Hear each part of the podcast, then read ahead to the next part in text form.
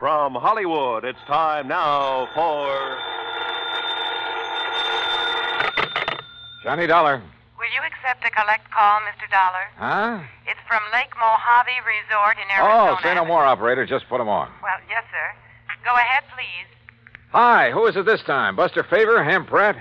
Johnny, this is Red. Yeah, well, how's the fishing? Time for me to make another trek westward and find out from. Huh? Red? That's right, Johnny. Red who? Well, you know the guide out here, Red Barrett. The fishing guide?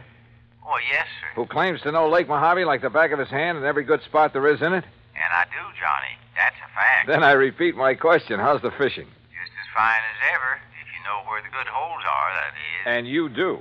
Yes, I do. So you think it's high time I fly on out there and wet a line, is that it? No, sir, that's not what I'm calling you about, Johnny. Well, what is it? I don't rightly think I ought to tell you over the phone, Johnny. But I think you better come here just about as quick as you can. But unless I know why. I'll tell you when you get here. Well, look, I usually do my traveling on expense account for an insurance company. And you can this time. Huh? What company? The one that insured him, the Greater Southwest Insurance. Insured who, Red? Johnny, I'll tell you all that when you get here. Now, now look. They tell me there's a plane leaves New York right at high noon. Listen, Red. That'll get you into Las Vegas about 9.45 tonight, okay? Okay, listen. Goodbye, Johnny. Red. Hmm. Crazy old coot. He thinks for one minute that I'm going to get on a... And yet, on second thought... Hmm.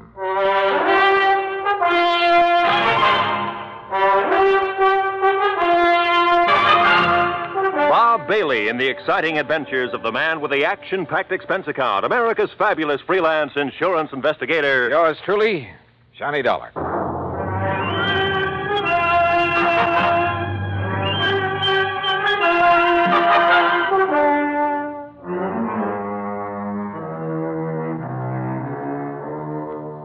Expense account submitted by Special Investigator Johnny Dollar to the Greater Southwest Insurance and Liability Company, Kingman, Arizona office. Following is an account of expenses incurred during my investigation of the Mojave Red matter.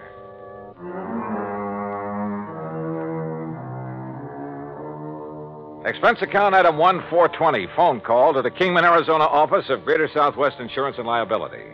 On the theory it might be well to check with their agent, Jake Kessler, before going off half cocked. Hi, Johnny. Haven't seen or heard from you since two years ago when you came out here to investigate the murder at the old Midas Touch mine. Yeah, I remember, Jake. Now listen. Yeah? Is, uh, is uh, everything going along okay these days? What? Well, I mean, no trouble with any of your clients, that sort of thing, huh? Why, not a bit, Johnny. Why do you ask? Just uh, wondered. Well, if I did have, you know who I'd call. No problems at all, huh? I told you, not a. What do you got stuck in your craw, Johnny? Nothing, nothing. I just, uh, well, I just. Uh... Well? Oh, well, tell me this. Any of your clients, uh, policyholders, have any kind of trouble, accidents, anything like that over at Lake Mojave Resort lately? Ah, so that's what's eating you. Well, Johnny, that claim was legitimate. It's in the home office for settlement. The company will pay it, and that'll be that. What claim? So just you stop worrying about it and forget. What claim, Jake? No, sir, Johnny. There's not a single solitary thing for you to investigate out here. So just you, you forget it. Hey, you know something, Jake? You've just convinced me there is something to investigate. So I'm grabbing the first plane I can. Well, Johnny, I'd love to see you, but I swear. What's more, that- I'm charging my expense account to your company. Oh? And uh, if you find out that I'm right and you're wrong? Okay, Jake. Then you can shoot the crow and I'll eat it. Expense account item two, $153 plane fare, Hartford to New York and New York to Las Vegas, Nevada.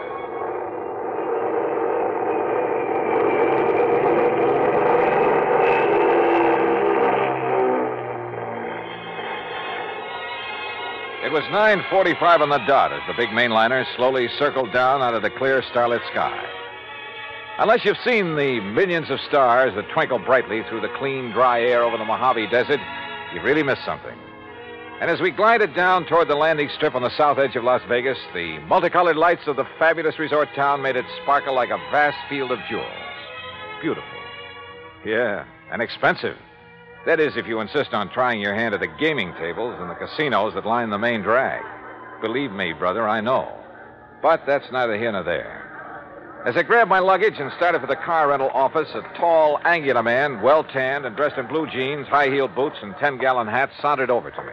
Yeah, so you wouldn't take my word for it. Hmm?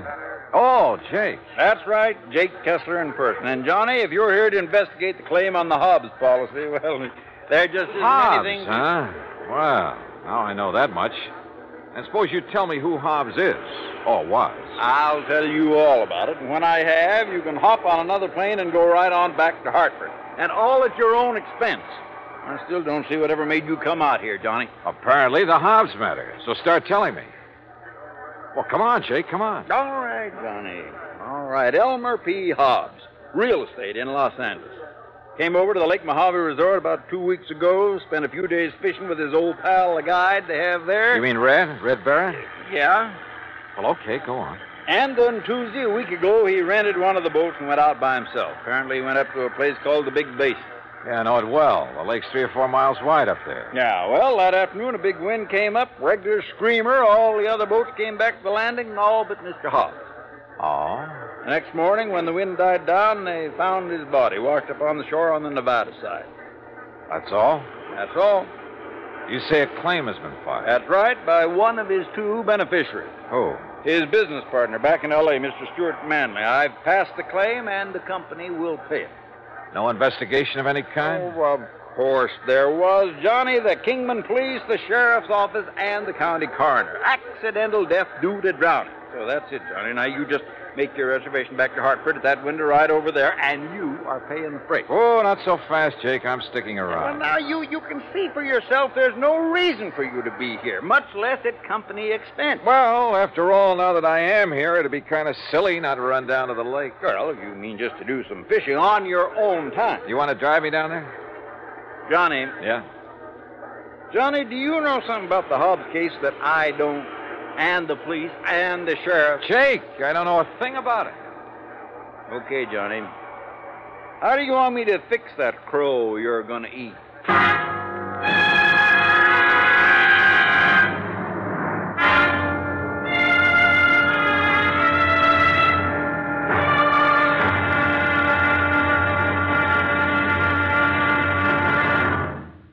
Act two of yours truly, Johnny Dollar, in a moment.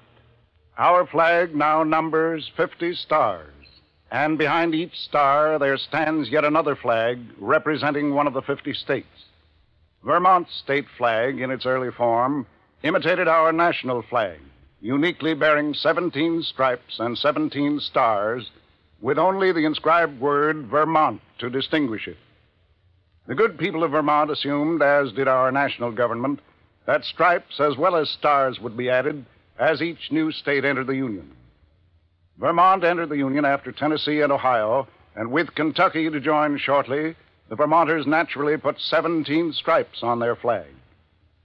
In 1818, the United States Congress put a stop to this, and since then the stripes have always been at 13, and only stars are added for each new state. Vermont's present flag captures the famous beauty of the Green Mountain State in its coat of arms, and inscribed is the phrase Vermont, freedom and unity. Vermont's state flag, the flag of the 14th state to enter the Union, was adopted on April 26, 1923. And now, Act two of yours truly, Johnny Dollar, and the Mojave Red Matter. Elmer P. Hobbs of Los Angeles had died of drowning when his small boat capsized in a high wind on Lake Mojave. At least that's what Jake Kessler, his insurance agent, told me. Accident pure and simple, he said, and I could hie myself back to Hartford and forget about it. But I didn't. Simply because of the phone call I'd received from old Red Barrett, fishing guide at Lake Mojave Resort. I persuaded Jake to drive me over there on the excuse that as long as I was nearby, I might as well do some fishing. So he dropped me off, and since it was after midnight, went on back to Kingman. I wandered on down to the dock and boathouse. Hello? Who's that? Ham? Huh? Johnny? Johnny Dollar? Yeah. Johnny Dollar, Hi. what are you doing here? Hiya, Ham. Hey. You know darn well what he's doing here, Ham. The fishing has never been better. Only how'd you get the word? And how are you, Johnny? Oh, just great, Buster. Did you stop by the office, let Marilyn fix you up with a room? No, no, because as I recall, old Red usually sleeps here on the dock. Oh, Red. Oh, why do you say it that way, Buster? Because Ham and I are wasting good sleeping time down here, wondering why he hasn't come in yet. You mean he's still out on the lake? Yes, crazy but it's as old... black as the ace of spades out there. And no moon tonight. Buster and I were about to take off and about to look for him. He pulled this very same stunt night before last. We finally found him drifting around about nine miles up. he said he'd run out of gas. Showed his empty tank to prove it. Yeah, but we knew better. What do you mean, Buster? I mean, when he saw us coming after him, he dumped out what gas he had. Oil slick all over the lake. If somebody'd struck a match, why? You know, Red's been doing a lot of crazy things this past week or so. Ever since his old friend Mr. Hobbs died, they were pretty close. And that is why he phoned me. Red phoned you? Yeah, early this morning. And if you ask me, it's because he doesn't believe Mr. Hobbs' death was accidental. Johnny? You know something? I didn't quite believe it myself. Well, sure, we have some pretty big winds on the lake now and then, and it was a big one that day. Yeah, and then when the coroner and the other authorities, well, well, who's to argue with them? Do you know if Red has found out anything? Anything at all? All we know is he's given up taking out fishing parties and spends all his time prowling around the lake every day. And night. Says if he can find the boat Mr. Hobbs used. What kind of a boat was it? One of our regular rentals, an aluminum Arkansas Traveler. Yeah, with a 10 horse Johnson on it. Well, listen. Those boats have flotation tanks. Why, yeah. So even if it did capsize, it wouldn't sink. You're right, Johnny. And there's been no sign of it. None at all. Then let's go up to the lake and find Red.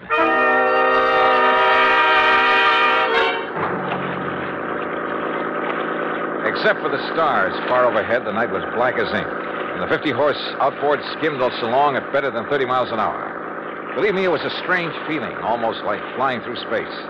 How Buster found his way around the islands, rocky points, and reefs, I'll never know, but he did.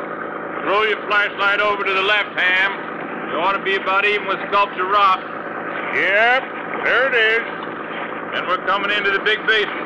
Will you please tell me how you ever expect to find Red in all this darkness? Oh, don't worry about him. He hears us coming. He'll signal by striking a match or something. Sure, Johnny, no matter how crazy you are, you never let somebody wander around in the dark looking for you out here. Red knows that because he's had to come out and hunt for too many people at night himself. Ham, look, Yeah? on the east shore. I'm swinging over there. Hey, you're right. There's a fire on the beach. Yeah, it must be Red.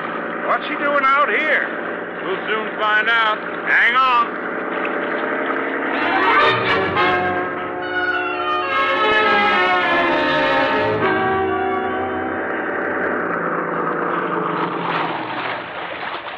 Well, all I have to say is you took long enough to bring Johnny up here. Red, you old reprobate, what under the sun are you up to this time? I just told you. I've been waiting for you to bring Johnny. Now you can leave us and go on back to the dock. And I thank you very much. Red, we're not leaving until we find out what this is all about. And if I tell you, will you promise to leave us alone? Sure, sure, we'll promise anything. Oh, you see, I need Johnny's help. Yes. Well, Because with him to follow up what I found today, well, Johnny, you and I are going to prove that my old friend Mr. Hobbs was murdered. Act three of yours truly, Johnny Dollar, in a moment. Every American fighting man has heard the expression above and beyond the call of duty. How many of us have sat down and considered just what that word duty means? According to one dictionary definition, duty is man's conduct as required by his station or occupation, and that to which he is bound by moral obligation to do or not to do. When a man does more than his duty requires, he becomes more of a man in the eyes of his fellow men. One such was Captain John Philip Cromwell, commander of the submarine USS Sculpin, flagship of a submarine coordinated attack group of the United States Navy.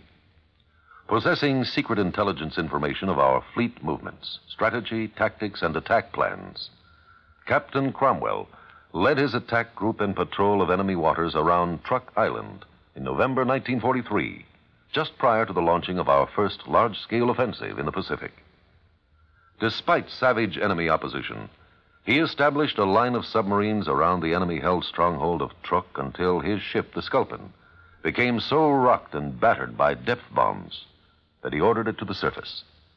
He engaged the enemy with deck guns, giving his crew an opportunity to abandon the mortally stricken ship.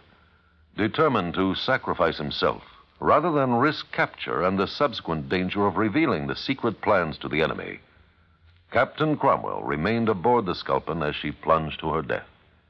He thereby preserved the security of the mission at the cost of his own life. Captain Cromwell earned the Medal of Honor for deep integrity and uncompromising devotion to the call of duty in the service of his country. But what he did defined the word duty better than any dictionary. And now, Act Three of yours truly, Johnny Dollar and the Mojave Red Matter.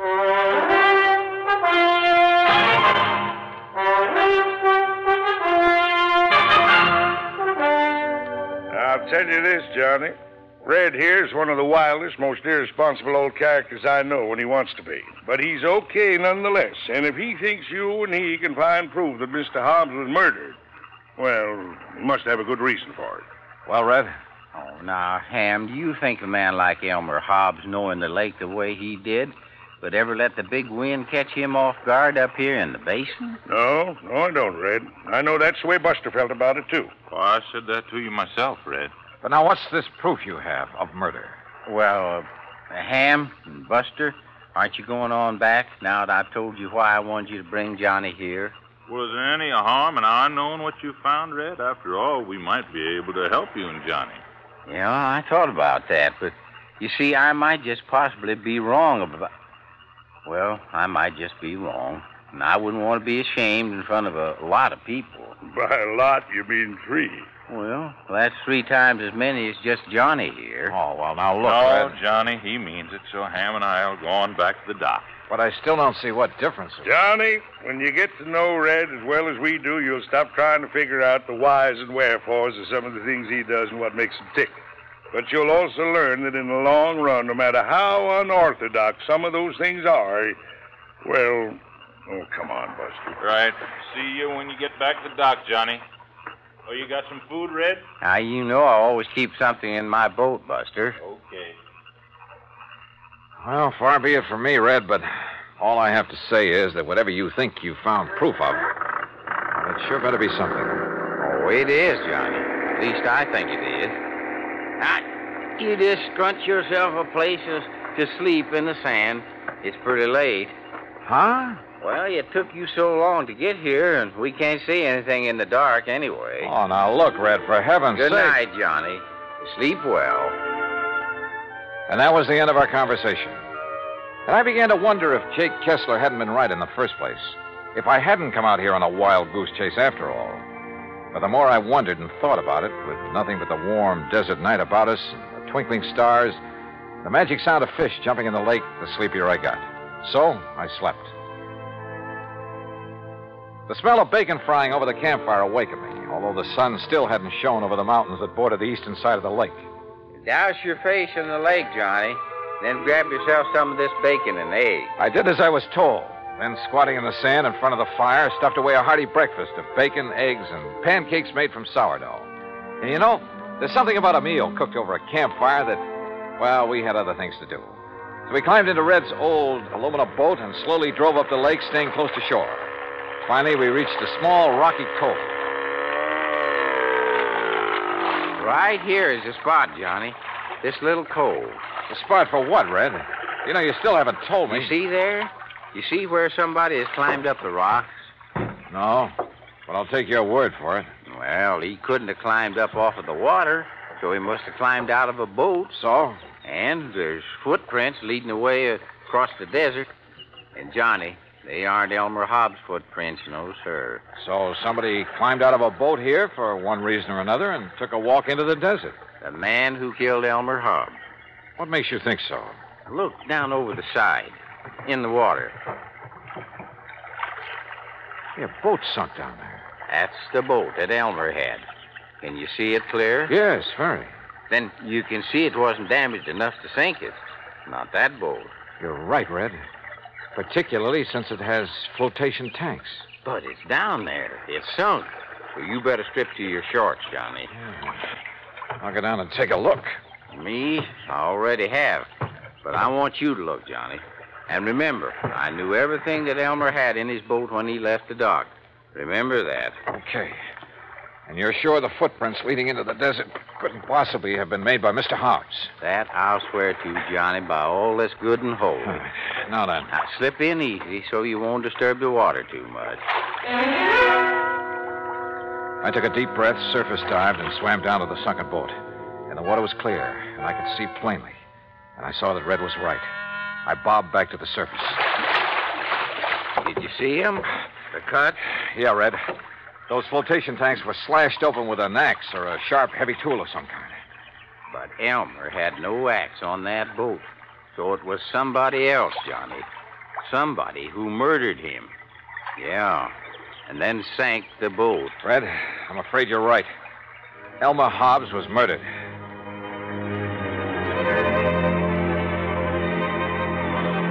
So there you have it, Jake. And if I were you, I'd call off payment on that claim immediately. Granted, the case isn't over yet, I still have the job of finding out who killed Elmer Hobbs. But you know something? You're going to have to wait for my next report.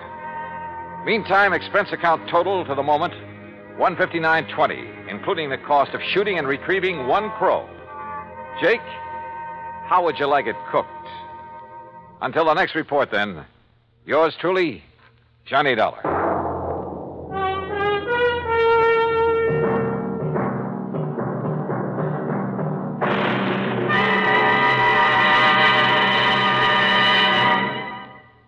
Our star will return in just a moment. Our flag now numbers 50 stars, and behind each star there stands yet another flag representing one of the 50 states. Oklahoma's state flag depicts an Osage warrior's circular buckskin shield from which hang seven eagle feathers. Across the shield is the Indian's calumet, or pipe of peace, crossed with the white man's peace symbol, the olive branch. On the shield are small crosses, the Indian's graphic sign for stars, indicating lofty ideals or a purpose for high endeavor. The background of the flag is a field of blue, the blue of the Oklahoma sky, signifying loyalty and devotion. The important symbols, however, are the calumet and the olive branch. These override the shield, the symbol of war, and bespeak a predominant love of peace by a united people. Oklahoma's state flag, the flag of the 46th state to enter the Union, was adopted on April 2nd, 1925. Now, here's our star to tell you about next week's story. Next week? Well, after all, the case isn't really closed. But it will be next week, believe me. Join us, won't you? Yours truly, Johnny Dollar.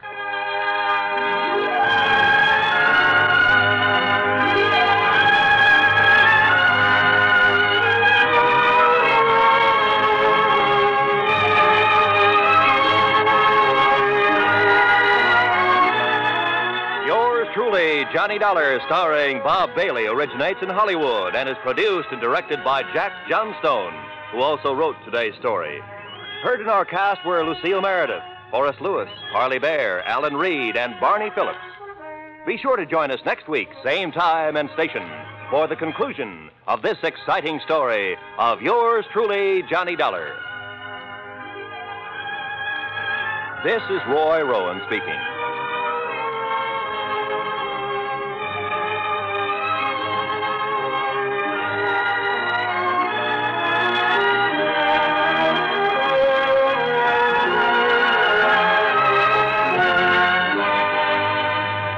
This is the United States Armed Forces Radio and Television Service.